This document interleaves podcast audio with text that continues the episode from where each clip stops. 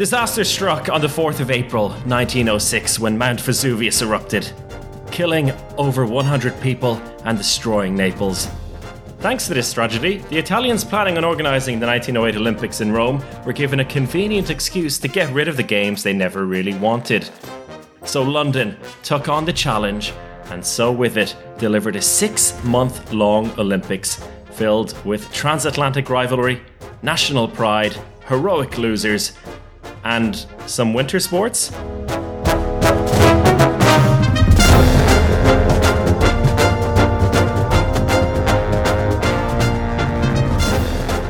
Yes, it is the 1908 Olympics in London, and joining myself and Ruth today is a very, very special guest, a former triple jump and football prodigy turned cycling aficionado who occasionally goes on world tours performing his unique brand of very low energy musical whimsy. It's David O'Doherty. I love that when you thought 1908 Olympics, who will we get? who will we get? There could only ever have been one choice, you, for 1908. Eh, well, I mean, a lot of people remember the 1990 East Leinster under 14s triple jump bronze medalist. And mm. my, gra- my grandfather, this is actually true, guys, had won the Tailteann Games in 34 and went to the 36 Olympics because Ireland didn't send a team. Uh, he went as a fake journalist from an Irish language magazine and really thought Hitler was doing a great job and stood up at a large dinner, apparently, uh, with the world's media there. And when they put the mic in his face, he said, uh, I hope uh, Mr. De Valera can do as good a job as Mr. Hitler has done with these autobahns. So that's my family and athletics. what a pedigree. He didn't do uh, such a good job with the autobahns it turns out my grandfather wasn't as influential maybe my 24 year old grandfather wasn't yeah he did he brought a brownie camera and in the family there's photos of uh, jesse owens winning the 100 meters or whatever it was called then wow Love it. Now, Ruth, you have a, a, bit of a public announcement to give before we go on today. Would you like to share it with us? Yes, I have a public statement that I would like to make now. On the 13th of August 2020, an Olympopod was broadcast, in which I seemed to suggest the 100 metre is overrated. I was rightly the subject of criticism due to this statement, and I wish now to apologise unreservedly to everyone affected by my words, including my co host Chris, the IOC, the Diamond League, and Jamaica. I maintain that there's way too much faffing about at the start. However, having taken these last few days to educate myself on the merits of the 100 metres, I have reassessed my assertion that it's too fast. If anything, maybe it's a few hundredths of a second too slow. I wish to take this moment to reassure all listeners and athletes that I will, I will not be removing the event from the Olympic schedule at any point in the near future. I am constantly growing as a multi sport spectator, and I ask you to respect my privacy at this time. End statement. Wow. Wowee. Yeah. I'd stopped training for it since you'd said that uh, on the podcast, Ruth. So I, I, I might go back now. Yeah, no, you should. And like as I said, maybe run it a bit faster. Um, it seems, seems like seems like people can definitely do a sub nine five. Yeah. I don't know. I don't know. I've, I've been watching because like I've, said, I've been watching it a lot over the last few days to make to kind of you know come to this point of you know appreciation. And it seems a lot like Usain Bolt. He kind of coasted the start and the middle. Like if he had just, you know, run really, really fast from the start, the middle and the end, like he could totally have done it in under nine seconds, no? Chris? I refuse to comment on this.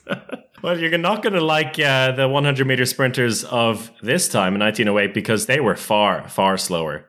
I thought that was more to your liking, though, originally. No, no, no, no. Sorry, sorry. All I said was like it was just. It kind of gets. It's just over but now now I'm having watched it a few times more with the eye to educating myself. Yeah, it's very impressive. But I I just, you know, there's a lot of like as I said, faffing about at the start where they're all like going, hey, hey, like a good like a good 90 seconds of that. And then nine seconds later we're done. Or 9.7 seconds later. Interesting. So you think it's over too quickly. So you want something I mean, I dare say possibly some hurdles along it, thus changing it into maybe a different event? Yes. Perhaps adding 10 more meters to it for the men only. Yes. Oh my god, that's a great idea. The 110 meter hurdles. oh, Ruth, I don't think that's gonna. Well, I mean, you, you gave us your, your message and you asked for some privacy and time to to reflect, but I think you've just added more fire. I don't think the the fans of the 100 meter are going to let this lie. Guys, I'm not a international athlete, but I've been playing a lot of Mario Kart during lockdown, and on the Moo Moo Meadows track, they there are some sheep, and maybe that's something that IOC could do just to slow down the 100 meters. Have some sheep, maybe just one or two, somewhere on the track. Yeah, mm, and actually, add a bit of randomness um, to it. In the 1908 games, like they didn't really have any markings on the track, which I think also kind of makes it a bit interesting as well, because then you can kind of like shove people. Well, we're going to get to that, Ruth. That's that's the, one of our biggest controversies of the whole thing. sorry, sorry, spoiler. It's all part of the big American and British rivalry, which pretty much took over this whole Olympics. As I mentioned in the intro, that we had originally planned to go to Rome for this Olympics, but it seemed like the Italians never really wanted it. They were a bit uh, financially tight at the time, and the Olympics weren't really advertisement for great international sporting events. We'd had a few disasters in Paris and St. Louis, and the intercalated games in 1906 kind of started to save the day. So the British took it on a pretty short notice. And uh, those of you who listened to the last podcast will remember the OG Ballers, the British fencing team. And they had a pretty big part to play in bringing the Olympics over as well. And Lord Desborough came to the rescue as he managed to convince the king to uh, host the games in 1908. A pretty multi talented guy as well, a real gentleman. He was the Oxford Athletics captain. He was the rowing president. He'd rowed across the channel. He'd swam the Niagara Falls. He'd climbed the Matterhorn. So he'd, uh, he was a real uh, adventurous man. And he was the one who managed to convince King Edward to host the games in London. But they needed quite a bit of help because they only had two years to get it going. Uh, they had a few of the venues set in stone. Wimbledon, of course, for the tennis. They had uh, Henley for the rowing, but they needed a stadium. And so they went to a Hungarian born man called Imre Kiralfy, who was one half of the Kiralfy brothers, who were a highly influential burlesque and spectacle producers. So I guess the the fringe of the turn of the 19th century. They were contemporaries and one-time colleagues of Phineas Barnum as well, who is of the greatest showman fame. So they turned to him and said, Imre, we need a stadium and we need it fast. You've got 10 months to build us something. And he said he would do it. Not only would he do it, but he would give them some money for the contract as well. All he wanted was a mere 75% of ticket receipts. So they agreed to that, desperate to get something done. So he built the White City Stadium, the first purpose built sports stadium of modern times. And it was one hell of a stadium as well. Built within 10 months. It had a cycling track on the outside. And just inside of that, you had a running track. Inside of that, you had an infield for throwing and jumping and for hockey and football. Beside that, you had a swimming pool and then you had podiums for boxing and wrestling. All of that within one stadium. So it really was the focal point of the games. And depending on who you ask, uh, capacity for 68 to 90,000 people. Am I right in saying that for the rugby matches, they had to like put mattresses um, around just so that the players didn't fall into the swimming pool? just, and you see some video clips as well, and it's like you see a water polo match going on, and then bikes going around the track as well. It's uh, it's absolutely nuts. I mean, I don't know how you'd focus on everything going on. You just have to choose one sport and uh, and stick to it, I guess. Yeah, I love the idea that you could do a triathlon in the stadium without leaving the stadium. I mean, I would watch that certainly. Yeah, and you could also get the pentathlon done. Presumably, you can bring courses in as well. Yeah. Ah, why not? I mean, you've got everything else in there. This is controversial, you guys, but you've booked a danger dog for your podcast. But in my opinion, golf should only be allowed in the Olympics if you play it in the stadium full of spectators as well. You know, where you're just whacking the ball from one end to the other, maybe with little greens among the crowd, then brings a sort of a death element to it. You can introduce that as a sport later. we have a segment. Have we not already taken golf out? We have. We might yeah, be able we to can, bring we it can back put it back in. in. yeah. Yeah, Mm. stadium golf. I know this is an influential podcast, but it is technically in for the 2020 Olympics in 2021, isn't it? At the moment. Once we complete all 33 Olympipods, we'll be submitting our new schedule to the IOC, and they can they can ignore it at their peril. Okay. I'll be watching out for it. David, we gave you some homework to do and build up to the pod and uh, look at a couple of sports in particular. I think some connected with your national pride and some connected with your love of sports in particular. What was your favorite event at these 1908 Olympics? Well, I do like dueling was in it just as I think what I really like with dueling. So it was um it wasn't a, a death. We're talking about death a lot on the podcast, but it wasn't. Uh, it was with wax bullets that just exploded on impact. So I guess a modern equivalent would be quasar or a laser tag of some kind. But what I like is the idea of just your regular PE class and the teacher saying, "Okay, um, today we're going to introduce you children to the world of dueling. So everyone, take out your wax bullets and let's shoot each other." That would have been. Um, that would have been a good sport. And then the other sport that I liked from uh, 1908, which I think was the last time it was in, was real tennis, which was jeu de paume. You didn't use your hand, presumably jeu de paume. I'm no French collegist, but that must mean tennis of the hand, and yet you used a bloody racket. No, no, no, no. They were two different sports. Jeu de and real tennis are, are different. Real tennis, and uh, Chris is quite the aficionado of real tennis. David is right. Yes, it was is an evolution from jeu de paume or a game of the hand to the real tennis, which we know it as today, which about 20 people in the world know it as today. So it was indeed real tennis. David, I, I I'm issuing a second apology, second apology of the uh, podcast. all of my friends when I was in university lived in a share house, and the share house sitting room was a little bit bigger than a table tennis table. So obviously there was a table tennis table in the sitting room, and the only way you could play table tennis was to use. We used to play a game called real table tennis, where you use the walls. There was a lampshade just over the uh, the court, we'll call it the court. And if you sort of twanged up, you could hit the lampshade and it would go down for a winner winner chicken dinner. So what I'm saying is I would have been great at Jeu de Paume. and there is a real tennis court in Dublin. Now it's it's dilapidated, hasn't been used since 1922, I think. Um, but there is currently a small but active uh, campaign by Real Tennis Ireland to get it refurbished. Maybe we need to bring real table tennis Ireland into it as well. We need to to bring you know we could have a side court for real table tennis. Get this motion going again. Real ah, That'd everything. great, Yeah. real um, real snooker is one where you can chip it off the walls. You know what I mean? There's a lot of sports that could do with a real version of itself. Hmm. Yeah.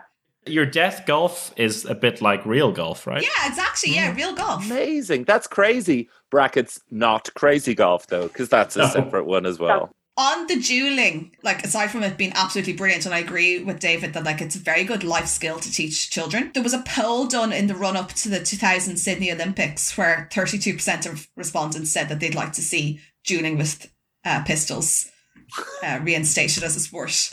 Um, I mean, I don't know how how large the sample size was, and I mean, I would have voted yes as well without really thinking about it. So I think so. I'm not. I'm not sure. I think the dueling is great. I've got a question to you about that poll, though. I'm really intrigued. Was it 32% of people given an option, yes or no, or an option of sports, or there's 32% of people came up with this individually as something they wanted to see at the Olympics? Chris, I got this off the royalarmories.org uh, blog post on dueling.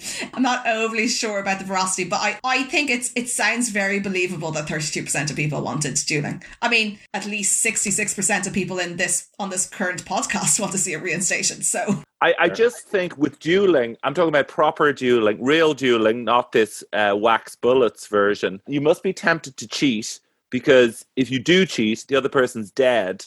And hmm. who's going to complain about it then, really? I think you can be done for murder if you cheat. Oh, so you you're not done for murder if you legitimately win at dueling. I'm not a dueling expert, and I don't think like it's really gone to the courts that much recently. but like, I feel if I was to set the rules of dueling, I feel like yeah, I would jail the person who like cheated because like that's it. That's that's it's unfair. Otherwise, there needs to be there needs to be a gentleman's agreement if you're doing dueling. So yeah, there was plenty of shooting at the 1908 games. Joshua Millner from Dublin, Ireland, became the oldest gold medalist when he won the 1,000 yard rifle event at the age of 61 years and four days. Sweden's Oscar Swahn was 60, so much younger, and won gold in both the single shot running deer, not a real deer, the team single shot running deer, also not a real deer, as well as a bronze in the double shot running deer.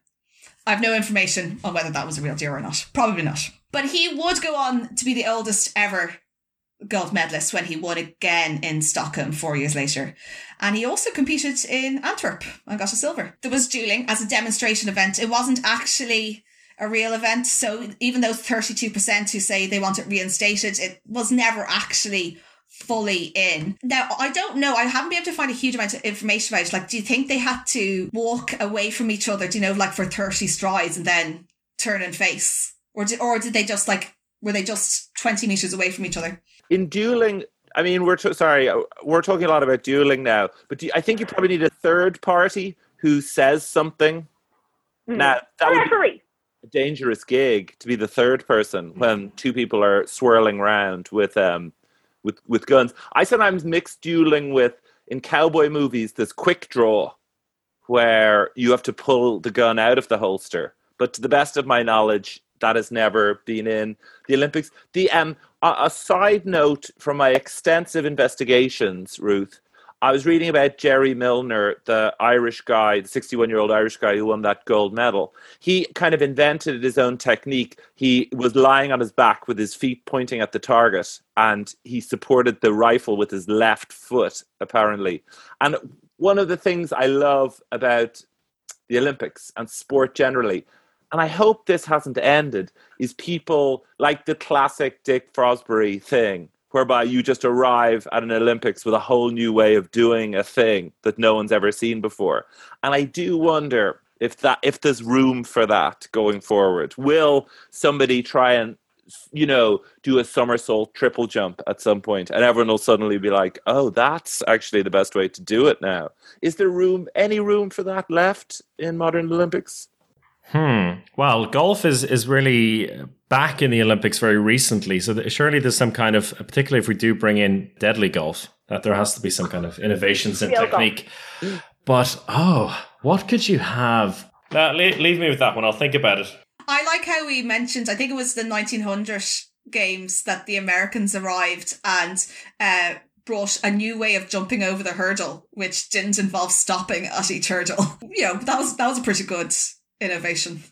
So up until that, people had sort of checked their stride and like thrown a leg over, like they were going over a gate. Almost, yeah. Yeah. it's not good. Wow. There's um so there's a photo of my grandfather in the Tailteann games doing 400 I guess it's 440 hurdles. Uh, but the, like I know nowadays in the in the 400 hurdles the hurdles are pretty piddly height. But these look like full height and also they don't seem to have the knocking over mechanism that they have now. So you would just be absolutely creasing yourself into these uh, little gates basically, yeah. Can you blame them then for, for staggering their run and just being a bit cautious? Because, you know, if you don't clear it perfectly, then you are absolutely wrecking yourself. I hear what you're saying, Chris, but what I'm also hearing is put piranhas in the steeplechase water jump. yes, or at least geese. Yes, angry A couple of geese. Yeah, a couple of geese in there. Perfect. this has gone very Mario Kart now. Back to like we are going to finish talking about dueling very soon, I promise. But I think it's important to mention that one of the competitors uh, was Sir Cosmo Duff Gordon, who of course we talked about uh, in the Intercalated Olympopod for his ostentatious lifestyle. Uh, Chris called him a bowler. I think I called him a pointer. But somehow we completely glossed over the fact that on the 15th of April 1912, he was the guy who jumped into the first lifeboat on the Titanic, then launched with only 12 on board with a capacity of 40. Um, when this when this became public knowledge, he faced massive amounts of criticism. Though he was later legally exonerated by an inquiry into the disaster, he claimed there were no women or children in the vicinity at the time he boarded the lifeboat. Wow. I'm gonna I'm gonna mark him under not baller, but scoundrel for that. I think that could be full scoundrel behavior. That could be full scoundrel. It's a winner's mentality. That's why he was an Olympian. like Chris, you've cancelled people before because like they just because they turned up to an event on a Sunday, but now like it's winner mentality. You've you've convinced me, Ruth, that it's a dog eat dog world out there. And it kind of goes in line with what David was saying about dueling. You know, what's the worst that can happen if you go first? Are you going to get disqualified or are you going to die? I don't think that's going to go down well, but look, winner mentality.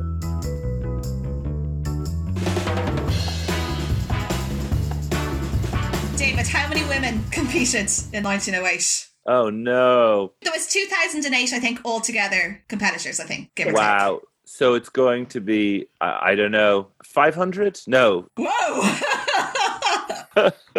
a visionary you are. No, it was 37. 37 whole women in archery and figure skating.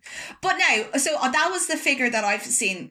I've got a surprise for you, Ruth. Oh, okay. Yes, because there were 37 women competing in officially for medals, yes. But there were seven more women. Women who we spoke about in the last podcast. They were The sexy the sexy Danes. They're back. Sexy gymnasts are back! Sexy Danish gymnasts were back for a demonstration, not competing for medals. Where I read in David Goldblatt's book, they attracted the attention of all in the arena with their graceful proportions of their nether limbs.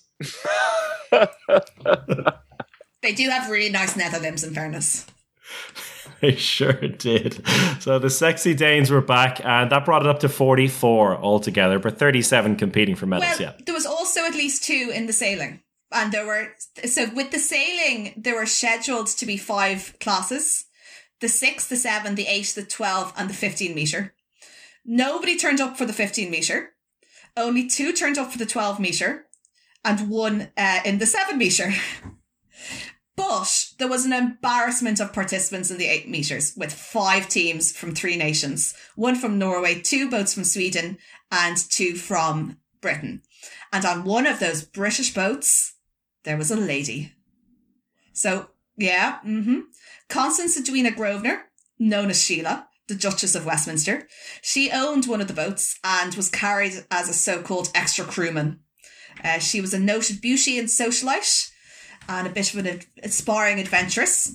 Her boat came third overall after three races. So, as well as her bronze medal, she also got a silver commemorative medal for being the best woman.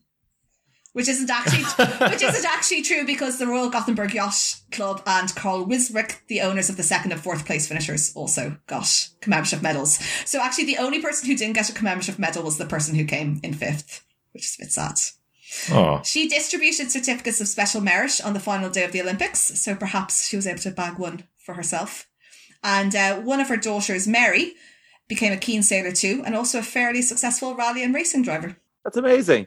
My only Olympic thing from my parents is so my mother played hockey for Ireland in the late 50s and played with Maeve Kyle, who went to the 56 Olympics, I think did 100 meters.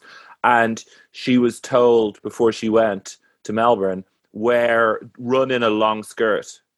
Like, don't run. Everyone's running in these horrible, short, that show off their graceful proportions. Ironically, the clergy of Ireland did not want Maeve Kyle to show off her legs to the people in sweltering Australia. And she said, absolutely, and then went to Australia and ran in a short skirt. yeah. what a rebel. I love that. Uh, David, I know you're a real cycling aficionado and you cover great distances. Have you ever tried to do it on your feet? Oh, you're talking about cycling without a bike, aka running. Hmm. I mean, what is a bike if not just an improvement on the legs?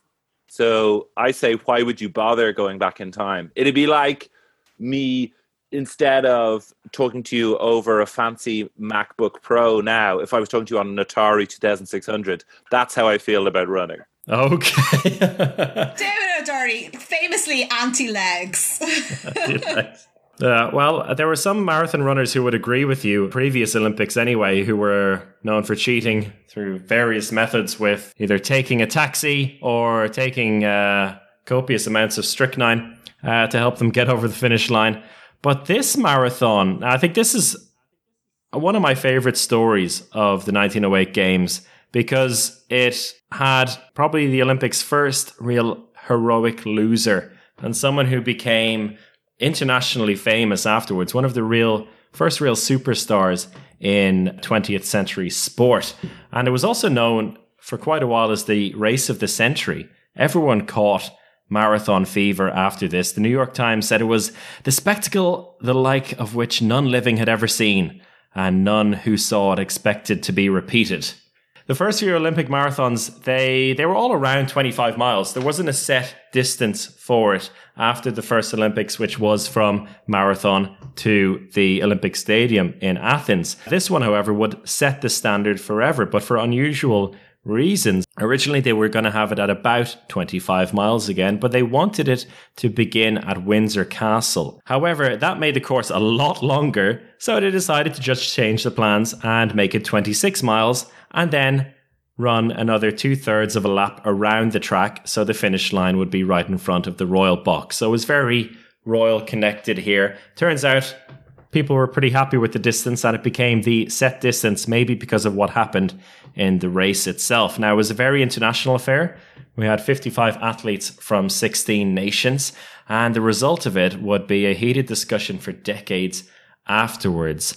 Roger Robinson, who's a, I think a noted uh, athletics writer, he said that it was probably the best attended athletics event of all time, with two to three people deep lines throughout the 26 miles. We had one man in particular captures the hearts and the imagination of us all in this story. It's the Italian Dorando Pietri. He began the race at a fairly slow pace while everyone went out way too fast in a sweltering hot day in London. They all started to struggle and their refreshment stops with the likes of hot and cold oxo, rice pudding, raisins, eau de cologne, and brandy did not really help the athletes on such a day. eau de cologne really sticks out as a, not. It's not like an energy gel, is it? It's different. I think the style and how you smell was a big, uh, big part of it as well, because uh, a lot of admirers along the way. Now, David Goldblatt also reckons there was strychnine involved in this one, but we don't need to go into that too much because we had more than enough strychnine in uh, 1904. So, uh, not to not to worry about the rat poison here in 1908. But uh, Dorando Pietri, yeah, he um, surged through the course in the second half of the marathon, and by the 20 mile mark, he was gaining on a South African runner called Charles Hefferon, who is in the lead, and a Native American representing Canada, Tom Longboat, was also in the top three. Hefferon, two miles before the end, reckoning he had won, he took a glass of champagne from uh, an admirer in the crowd. He downed it to cheers from the crowd but half a mile later, it hit him pretty darn hard as he had to pull out with alcohol induced cramps. So after that. So I'm just going to say, like, I'm absolutely fine with a glass of champagne. It wouldn't slow me down. And plenty of plenty of other people have been, as you said, downing brandy and strychnine. Like he wasn't he wasn't he was not gonna win the race. Not with that kind of if I could be slightly inappropriate, and I know you don't want that on your podcast, but I mean, edit this out if it's too racy. Uh, champagne gives me terrible farts. Does it? Yeah, that that could. I mean, in a way, that should make him go faster, though. Exactly. Mm. I was just about to say that. Like, yeah, you could, you could, you could. Um, unless he was also having burps, because that would also probably push him, push back. him back. So, we need to do more research you, you need a mathematical equation of you know uh, forward pressure versus back pressure caused by the two wind sources then i think there's only one way to find out and that's to try it I run 24 of the 26 miles, down a glass of champagne, and see what happens. Can we send uh, some champagne to Paddy? Get him to to try it out over different distances. Yeah, we'll get Paddy O'Leary uh, to do it. I'm sure he'd be happy to try it. But uh, yeah, so Charles Hefferon was uh, struggling and then had to pull out with just under two miles to go. So uh, Pietri, the Italian pastry chef, began to take the lead. Uh, he was really feeling the effects of the extreme heat. Uh, the dehydration with it, so he was really fatiguing hard. He staggered into the stadium and he went the wrong way originally and uh, had to be pushed back or redirected back by the umpires. And once he had to turn back, he collapsed for the first time. Got up with a bit of help and uh, with a full stadium of well, somewhere between 80 and 90,000 people cheering him on. Now, Arthur Conan Doyle was there, the, the uh, very famous writer. He was writing for the Daily Mail. He wrote, We're waiting, 80,000 of us, for them to appear, waiting anxiously, eagerly. Long, turbulent swayings and heavings which mark the impatience of the multitude. Well, this impatience continued to grow as Pietri fell over four more times on this final lap around the stadium, and eventually the umpires had to help him up. In the end, although he was completely exhausted, he managed to get over the line first. As the officials are panicking a bit, as now second place American Johnny Hayes had come in flying into the arena and so the officials basically just helped him over the line. His final time was 2 hours 54 minutes 46 seconds, but the final 10 minutes were needed for those last 340 meters. An American Johnny Hayes, who came in second, and the American team, as we'll get into it a bit later, loved to complain and loved to protest pretty much everything that happened at these Olympics. They complained about this. They lodged a protest against Pietri because he was helped over the line and the complaint was accepted. So Pietri was disqualified and removed from the final standings.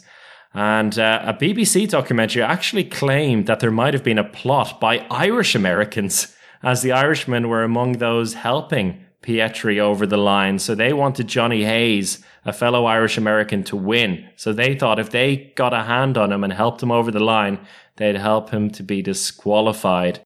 I don't want to accuse the 1908 or the 1904 American athletes of double standards or hypocrisy. However, am I right in saying that in 1904 the American winner was literally carried over the finish line by his coaches? You are correct. Right. Just want, just wanted to put that in, Chris. Ruth, uh, you're preaching to the choir here. And anyway, Pietri, our hero, disqualified. But because he wasn't responsible for it, everyone felt pretty bad for him and everyone was on his side. Even Queen Alexandra decided she would award him a gilded silver cup, which was exactly the same as the winner got. so, so uh, they, she gave him a silver cup the following day, and he became a, a true national hero and an international star. Even Irving Berlin wrote a hit song about him called Dorando, and there was a road in London named after him. Both Johnny Hayes and Pietri then had uh, four more races against each other once they turned professional. Both went back over to the USA and made their fame and fortune there. Pietri won all four times, so it proved himself to be the better man. In cycling, if you crash in the last kilometer, you I think you get the the same time if you're if you're because there was an incident in the 90s on the Champs-Elysees in the last stage of the tour where there was a bunch crash and the guy in the green jersey who was called the phenomenal Djamolidine Abdujaparov uh, basically knocked himself out but had to get over the finish line in the green jersey to win the jersey. So mm. his team plonked him on his bike. It would now be really bad thing. Someone who's possibly got a neck injury to be made get on a bike and cycle the last 10 meters to finish the race. But can you can you assist people in the marathon now? Was that ever clarified that rule? I mean can a can a punter pick you up i wonder? I don't think you can be helped. I think you're disqualified if you're helped by somebody in uh, in all. There was also that triathlon uh, a couple of years ago. I think it was just after the Rio Olympics. You know, the the Brownlee brothers, who uh, I think have won gold and silver at both of the last two Olympics.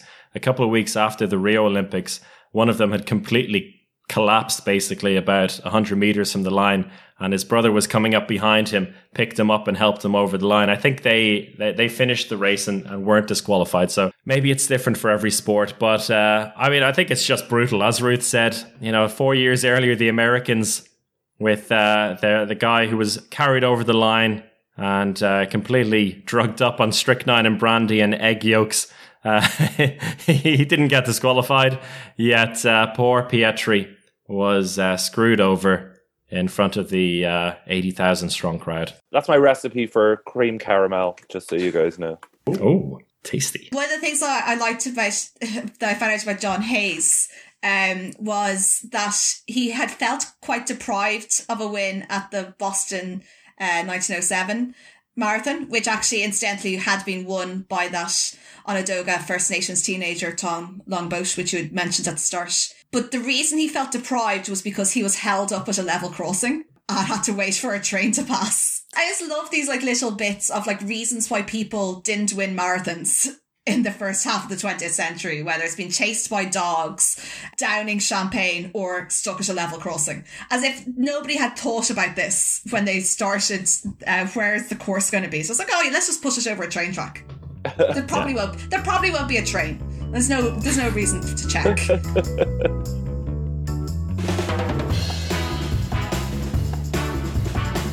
Uh, shall we go into some cycling? I think we haven't uh, given cycling enough love yet in this podcast. And I know, Ruth, you've got a, cycling story for us.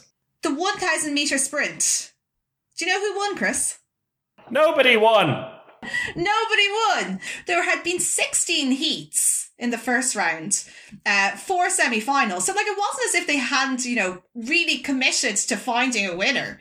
Uh, but then in the final, uh, which ha- had I think four participants, three from Great Britain, one from France. Victor Johnson from Great Britain, his he got a, puncture, so he had to shortly after starting, so he had to retire. Another person punctured a tire, but like for some reason they just did it really slowly, and they decided that the race just took too long, so nobody was a winner. Uh, there was a time limit. Uh, they had to they had to do it in a certain time, and I, can't remember the name of the modern event. Maybe David would know this. It's where you, I think it's just a sprint where you go around a couple of laps, basically just trying to make the other cyclist go first, and then only the last couple of laps count in the actual sprint. So it's just a bit of cat and mouse around the velodrome a few times, and then only the last uh, the time of the last couple of laps count. So they're basically just trying to uh, to tease each other. And if they keep going for too long, and in this case it's one minute forty five seconds, then the race is uh, deemed null and void. There's plenty of cases where they've done a second race, but then they were like, "No, you were too slow. It's it's it's done. Nobody's a winner." In a stadium where people are also throwing discuses slash disci at the same time, there's a risk. You know, my immediate thought when Chris said that was people had been struck by those, not even the normal discus, the very heavy discus then, and maybe that's why they hadn't finished the race. I mean, that would be an excuse at least. Real cycling. Real, Real cycling. or uh, Ruth, I think this is good. The uh, a combination of what's the running deer uh, shooting thing? Brackets not a real deer. It's that, but it is with a real cyclist, where you basically have to fire a hammer at a moving cyclist. Or one of those bullets from the dueling. So, like, it should be a rubber bullet, so it won't kill you. But, like. this is good. Oh my goodness. If only we'd been Baron, what's his name, who set all this up. We could have put these events in. David, what's the strangest thing you've been hit by on a bike? Carrot. Carrot. the uh, I live in the centre of Dublin, and when the um, when the the vegetable shop puts out the old carrots in the bin.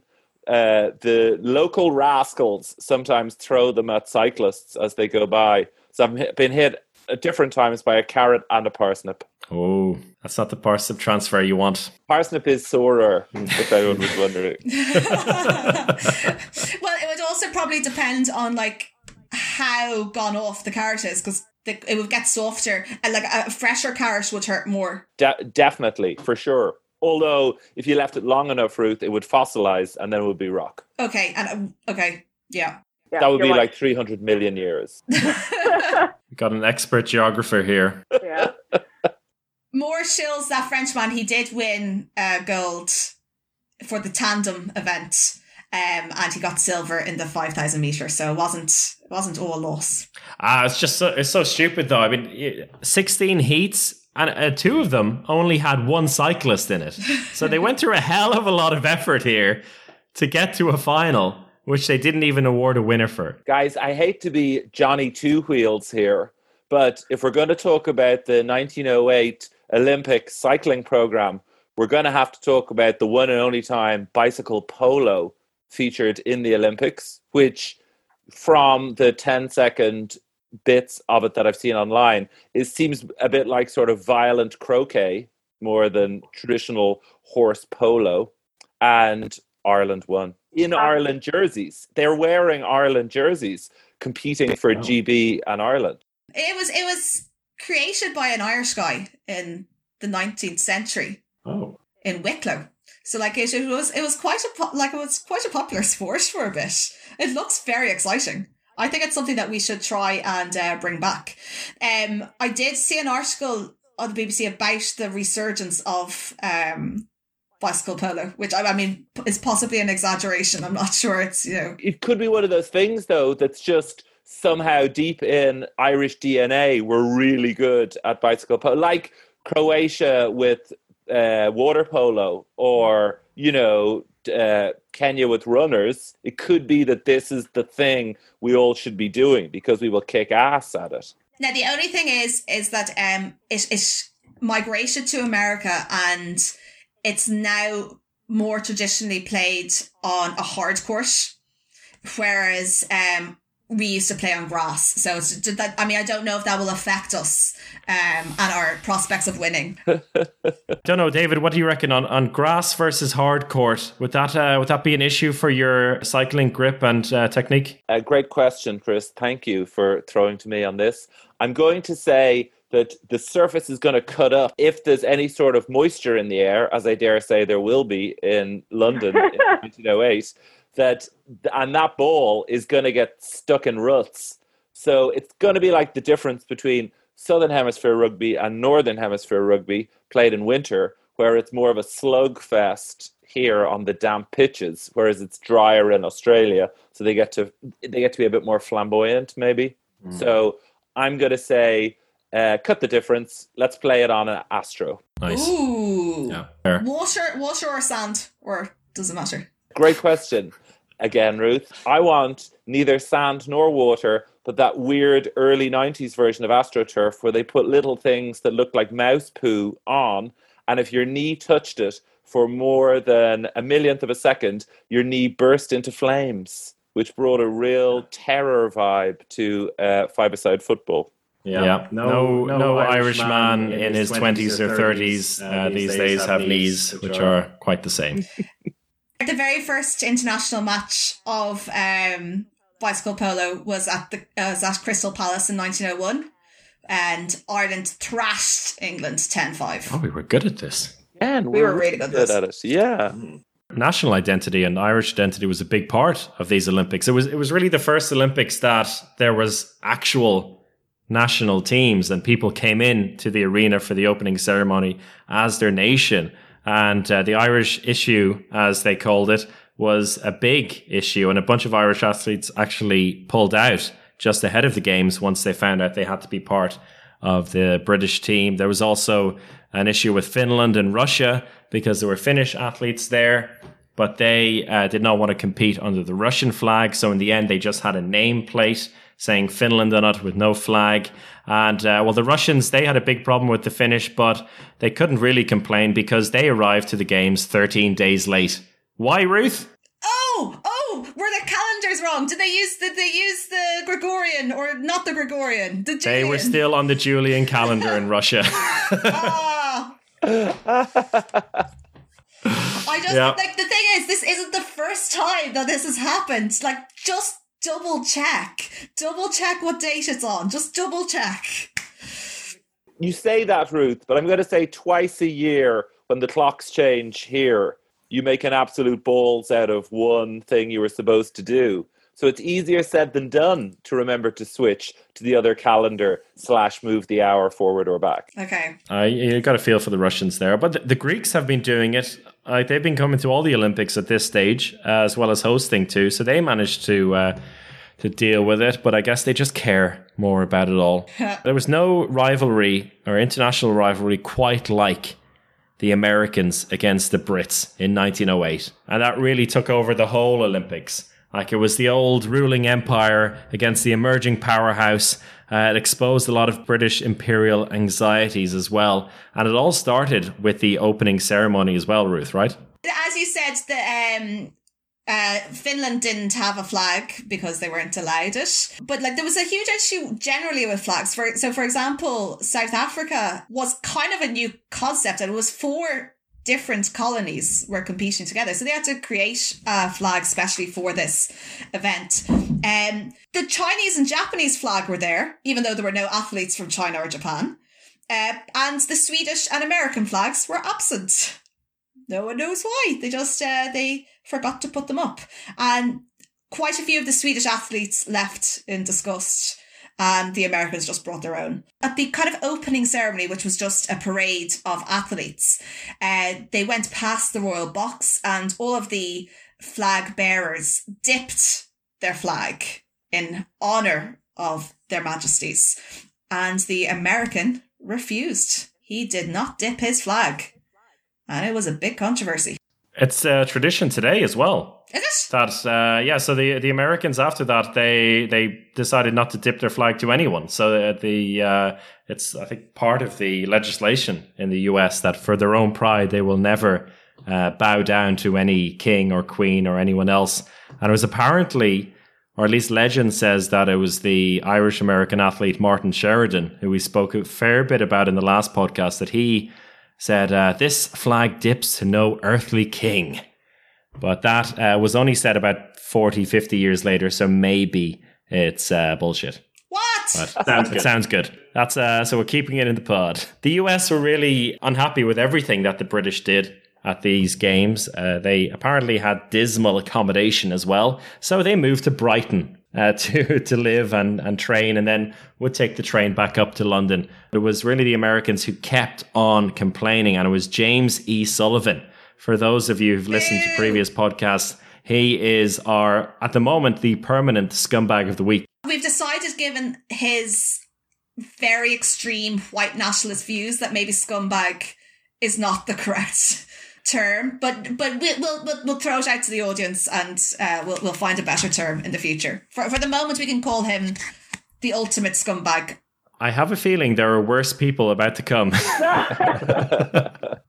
James E. Sullivan, he pretty much lodged a protest with the press every single day, complaining about one event or another, one thing that happened, one decision by the British officials, and it really escalated the tensions between the two nations almost to like a, a government level. But at the same time, it surged the audience interest as well and got some bums on seats. Some of the, the key talking points of this rivalry were in the tug of war and the 400 meters. There was also the pole vault. Now, I want to ask David, as a prodigy in jumping in his earlier days, could you imagine jumping f- about five meters in the air and just landing on the ground with no no sand pit to fall into. Does seem, but it, that was that was the high jump as well, wasn't it? That mm. the you just sort of landed on a car park then on the other side. So um, yeah, I don't know how you would train for that. You'd have to just throw yourself out of apple trees. Uh, but this also seems very foolish, given that like there was a swimming pool right there in the middle of the stadium. Could they not have like pole vaulted into the swimming pool?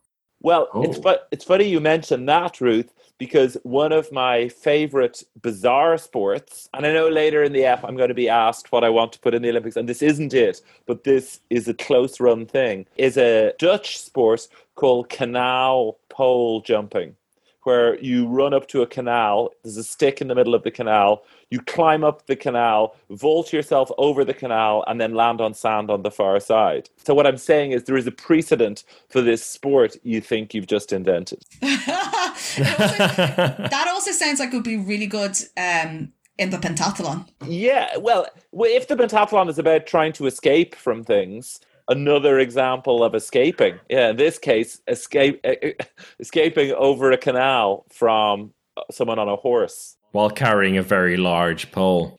oh yeah, maybe you'd have a telescopic one with you. I, that's a great sport. I, have seen that uh, canal uh, hopping thing from uh, the Netherlands. It's really really cool. I like it. But yeah, so in these days, the Americans were used to landing in sand or hay bales. The British were not. And they also didn't even have a hole to put your pole into. So uh, there was a big difference in the rules. And apparently, the Americans uh, complained and complained. And in the end, they managed to get some hay bales in. So that was uh, one little victory for them. The tug of war was another big area of contention where you had three police teams competing uh, on behalf of Britain, whereas the USA were just made of uh, basically a bunch of field athletes and wrestlers. And they were just wearing track shoes, so normal track shoes. And in the first round, the Liverpool police team beat the USA within seconds. And the US complained that the Liverpudlians' boots were illegal and adapted with steel spikes to give them a better grip. While uh, the police said, well, no, actually, they're just old police boots. My, my favorite thing that I've read about this was just this one sentence in um, a book which said, after the tug of war, the Irish Republican press called for um, a dissolution of all diplomatic ties. Which I, I does have David's granddad vibes at the 1936 Olympics to it. Like, who are you to say that we will no longer have diplomatic ties? Do you have diplomatic ties to begin with? well, even, I mean, look, I'm all for the tug of war. Two things about the tug of war. One, if I was in it, I would wear, do you ever see the boots that um, people who fix telegraph poles use to work yeah. up them, where they've just got like two foot spikes on them to dig into? Just wear, if everyone's wearing them, you're going nowhere you're basically like Subbuteo players who've buried their bases in the earth. Um, and yeah, that's that. That's what I would also any sport that has of war in the title. The hundred meters could just be called the race of war. You're overblowing it. You're dooming the sport to an exit from the Olympics by having of war in the title. But the way things went in the press, uh, eventually people thought that the boots were just like you described. They were, geez, incredibly souped up boots with big spikes sticking into the ground. And so the London police then offered a rematch to the US so they, they wouldn't go home with their tails between their legs, feeling cheated and unhappy with their loss. So they offered to do it in stockings. No complaints there. However, the uh, US team never took up the challenge and just continued to, uh, to argue. And James E. Sullivan continued to moan about it. And I think it was the 400 meters where it all kicked off. And well, it was more like the 402.3 meters as it was 440 yards. It was included in Geoff Tibballs' book, The Strangest Moments of the Olympics. And there was a Scottish runner, Wyndham Halswell, who ended up running the final on his own or a rerun of the final on his own. Originally in the final, there were three Americans alongside Halswell, but there were no lanes in the 400 meters. So it was a bit of, it was the 400 meters of war. Expected to be incredibly rowdy as it, they did it in the States. It was a bit more uh, physical, a bit like the indoor 400 meters you have nowadays, actually, where after the first 200, you go into uh, whatever lane you want and you try and get home first. So after entering into the final straight, one of the Americans who was in the lead, John Carpenter, felt that Halswell was on his right shoulder, right behind him he was about to pass. So Carpenter just started to drift further and further wide until jostling him out right to the edge of the track. They were apparently within inches of the track. And reminder, you have a uh, velodrome right beside it. And so, rather rather than letting the race finish and then judging whether there was a foul or some kind of disqualification needed, one of the British officials made the uh, made the decision to cut the finishing tape, and then there was uh, no winner at all. There were 30 minutes of arguing on the track, and then another 30 minutes before a no race was the official verdict. Thankfully, though, unlike in the cycling, they decided that they were going to have a rerun. And Carpenter, the guy who was uh, nudging his opponent out to the side, he was disqualified for boring. And a rerun was ordered. But the Americans, in solidarity with their teammate, decided not to run as well. Even Halswell, the Scot, was uh, seemingly willing to forfeit because I guess he was a bit embarrassed about the fact that he'd have to run the race on his own, and it's not really a glorious victory. But in the end, he was convinced to run it, and he claimed a momentous victory in 50 seconds against nobody. So that was the first, the first walkover in track and field. He was so disillusioned by it all that he quit athletics and returned to the army. Uh, we'll never know whether he would have made a comeback because he unfortunately died in World War One in 1915 in France, which I guess is a fate that a lot of these athletes went through. But we shouldn't uh, delve into that too much. Not yet. 50 second 400 meters. I could do that. Do you think I could do that with a bunch of training? What's no, maybe not. What what's um What's Olympic pace for 400? It's like 44 seconds. Yeah, I think I think you're doing well if you're if you can do 43 to 45, you're you're probably at the Olympics. So it's not too. I mean, considering you're racing against nobody, he could have walked it. David, I feel fairly confident you would have got at least a silver at the games. um, there's a comedian called Mark Watson, and he does 24 hour gigs where he just lets whatever madness is in the room take place. And um, drunkenly, in the hi-fi bar in Melbourne where it was taking place about this is about 10 years ago I declared I could run a 5 minute mile with no training there and then.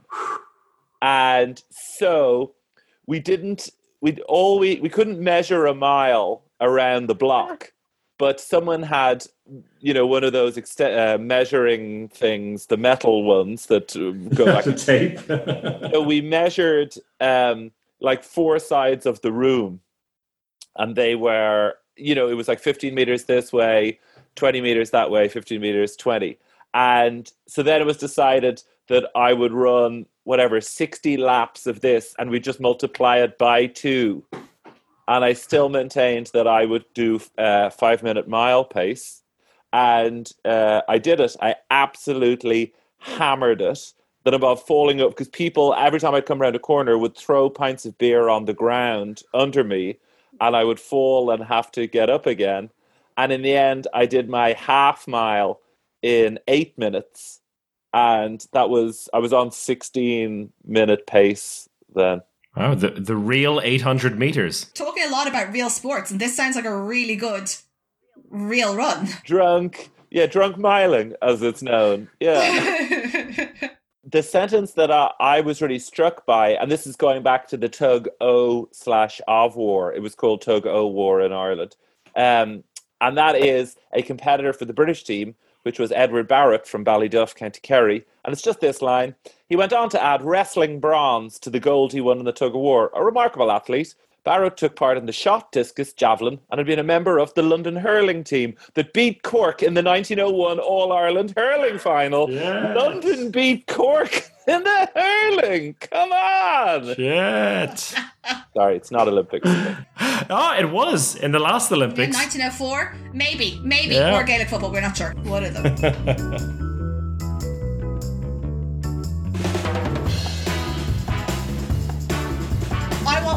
Fact that like is just it, like it's completely unattested, and I, I don't care. But just since since we're talking about like a couple of Irish people, Con O'Kelly uh, was from he was born in County Cork, but he was a policeman in Hull. And when I was looking up, trying to find information about him, like I mean, he, he had a fairly like successful career. That's great.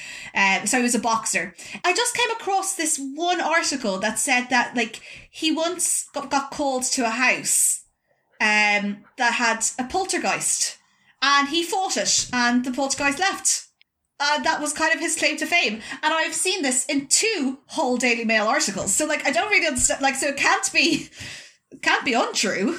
How did he fight it? I, I, no one knows. Like he went into the house. He went into the house and like the he like he got called round because the poltergeist was like getting frisky or something, and he went into the house. He did something. He left, and the ghost was gone.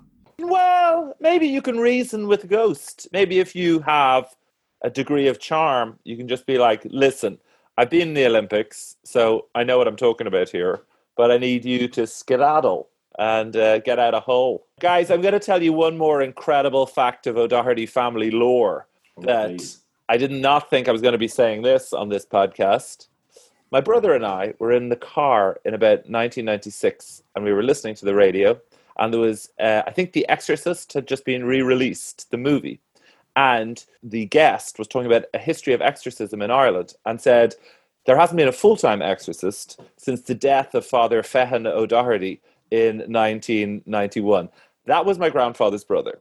So I am the the son of the son of the son of the uncle of the exorcist. I'm basically it. Oh my god. Yeah, I know. It's unbelievable. And I said it to my dad. I, what I'm saying is, I could have got into that house in Hull, and the poltergeist would have sensed my presence and been like, despite the fact that I'm scared of mice and most things, I still think I could have got in there and done a job. In this gig economy, there's no reason why you can't like you know already diversify into that. Ruth, there's something. no gigs. There's no gigs. So I'll do a tweet. Does anyone have any ghosts that need to be removed? I'll do it. Well, D- David, you say there's no gigs, but I'm going to go on a little tangent here. Uh, I'm living in Gothenburg and happen to run the Gothenburg Fringe Festival. So if you want to come in a couple of weeks and perform in front of a maximum 50 people, you're very welcome.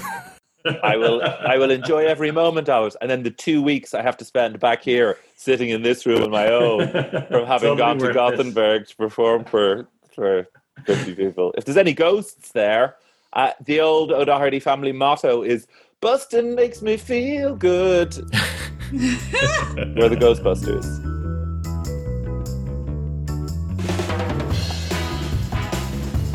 Let's put you to the test, David O'Doherty.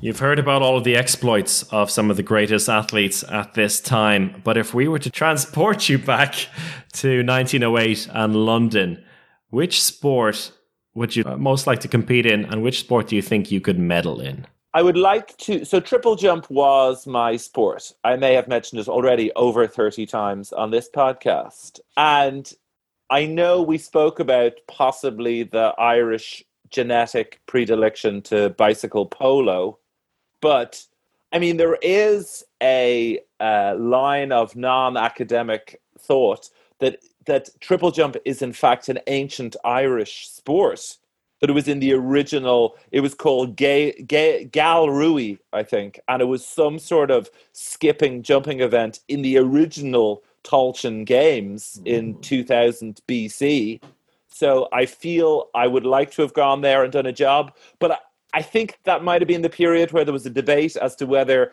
the triple jump should be hop hop jump or hop skip jump so i yeah, I don't know how I would have fully prepared for that. But if I could have competed at anything, I mean, I'm gonna say real tennis. Then I'm gonna go straight in there with the with the real tennis. Jeu de pomme. C'est moi. The very first triple jump Olympian or Olympic gold medalist in the modern era was an Irishman, James B. Connolly. And he too wasn't sure about whether he should hop, skip, and jump or hop, hop, jump. So just before he went on his first run in, you could do either. It was a bit of a freestyle back then. And he changed his complete technique, something he'd been doing for his whole life. He changed it for that triple jump and he won. So he was the very first modern Olympic champion in any sport. So yes, it was very much rooted in Irish uh, history and we need another one. So maybe we should uh, throw you back in there. I, I mean, I presume it was after this and all of these debates. I mean, we'll only know when I listen to the next podcast as to is this when rules were then standardized? Because you have all these things like people barging each other in the running. uh, and not being sure what the rules of triple jump are. I presume someone, probably someone French, must have written them all down then. This was such a disaster for rules that, yeah, it kind of compelled people to get together and write a standardized uh, rule book for most of the sports. Well, it's Yeah. a pity they didn't write it for Olympic walking because still no one knows what the hell is going on in that sport. Yeah, we got we got into that in the last one as well. God, Olympic walking. Oh, it's brutal. I, I, I- like, I feel like if we need to alienate someone this podcast, it, can't be in athletics because we're, we're, we're running short of fans there. Da- David can do whatever he likes, and uh, that's what our next topic is. if you were to, if you were to get rid of one Olympic sport or an Olympic event from the modern games taking place next year in Tokyo and replace it with whatever you like, what would it be, David? Great question, Chris. Looking at the lineup for 2020 slash 2021, it's the first year that skateboarding is in. And that, for me, I as a skateboarder uh, in my youth, it's a it's sort of anti-Olympics. It's supposed to be a sport for people who don't particularly like sport, and the idea of it losing its cool, you know, the you're meant to skate with the your thumb sticking out through the uh, torn cuffs of your woolly jumper. You know what I mean? You're meant to tell everyone watching to f off because they don't understand your inner pain. You know, I don't want to see that. I love skateboarding, but I just there's no reason for it to be in the. It's a bit like golf, and I know golf is out already, but that it's what's it doing there? In a way, you should be struck from the the annals of skateboarding for competing in something as lame as the Olympic uh, skateboarding event. So I'm going to axe that, and I'm going to reading about the 1908 Olympics. You guys, I was really struck by how good Irish people were competing, granted for Britain or America, at throwing things. Some of the top throwers, in particular, people from Munster throwing things. And I started to think to myself, why are Irish people so good at throwing things, particularly those from the Cork region? Answer is obviously road bowling. Now, Oh. road bowling, some international listeners might know, but it's like you get a little sort of lead cannonball in your hand and you have to feck it along a road from one village to another village and there's various i think it's i think there's two techniques. There's a sort of a northern technique from games in armagh and a southern one depending on where you release it. What i'm saying is it's a super fun sport. I've always liked the look of it. I uh, would like it to come back into the olympics with the slight change that and this would be an environmental thing you play it on busy urban streets. You don't even announce to the cars that you are doing it you just they're all stuck in a traffic jam listening to uh, talkback radio about what asshole cyclists are, and suddenly you just start firing basically lead bullets at them. And I think that is something that I would enjoy seeing, particularly in the uh, forthcoming Tokyo Olympics. That's some incredibly real road bowling right there. Ah. I love that. Maybe we need to think about creating a real Olympics for all of these real sports. Yeah, absolutely. Yeah, yeah, yeah. I there is, there is something so si- like you know the way you watch football and you're like, well, it's such a simple game. That's obviously why it's so popular. Road bowling is the same. It's going from village to village. The way they can you can throw the ball with a spin on it to curve it round a bend in the road or whatever. This is all good stuff. How did it? How's it an obscure Irish sport only played very occasionally in two parts of Ireland? It should be the world's game. Road Yeah, bowling. and There's a huge egalitarianism to it, you know, that it can be played anywhere by anyone. So yeah, I'm I'm all for it. We can stick it in. Road bowling it is. Yes. Thanks, Ruth. It's in. Is it is there some sort of like official body that we can get in contact with? The the Irish Society for Road Building. Me. Or do we need to set that up? Okay. I, in this basement, I am hereby founding Come On N- N- Nabool. The Boher and I am the first. What do you call the head of the Olympics? The some name in French. The chef de. President. Oh, okay, right, yeah. I'm the president of the Come On uh, Boher Bulls. So uh, let's uh, bring it into schools. Also, with COVID, it's a good outdoorsy sport as well. That uh, yeah, you don't uh, you don't even have to come in contact with the other person. It's ideal. is it a team sport or is it one person? I mean, I watched a documentary on it recently, uh, Ruth. That's why I'm so full of facts. But generally, you have a second person who stands up the road. You have two people. One finds it when it ro- goes off the road, and another stands on the road a bit up as the target line. You should be hitting that line to try and keep it on the road as it makes its journey up there. So there is a team, but there's basically a star, me, and then the two of you are like the people in curling with the brushes. That's mm. what you are for my road bowling. They're very important. The people with the brushes are important. You guys are very important. It's just that I get all the glory when I win the Olympic road bowling gold. I'm happy with that. That's amazing. I love that. Uh, love that suggestion.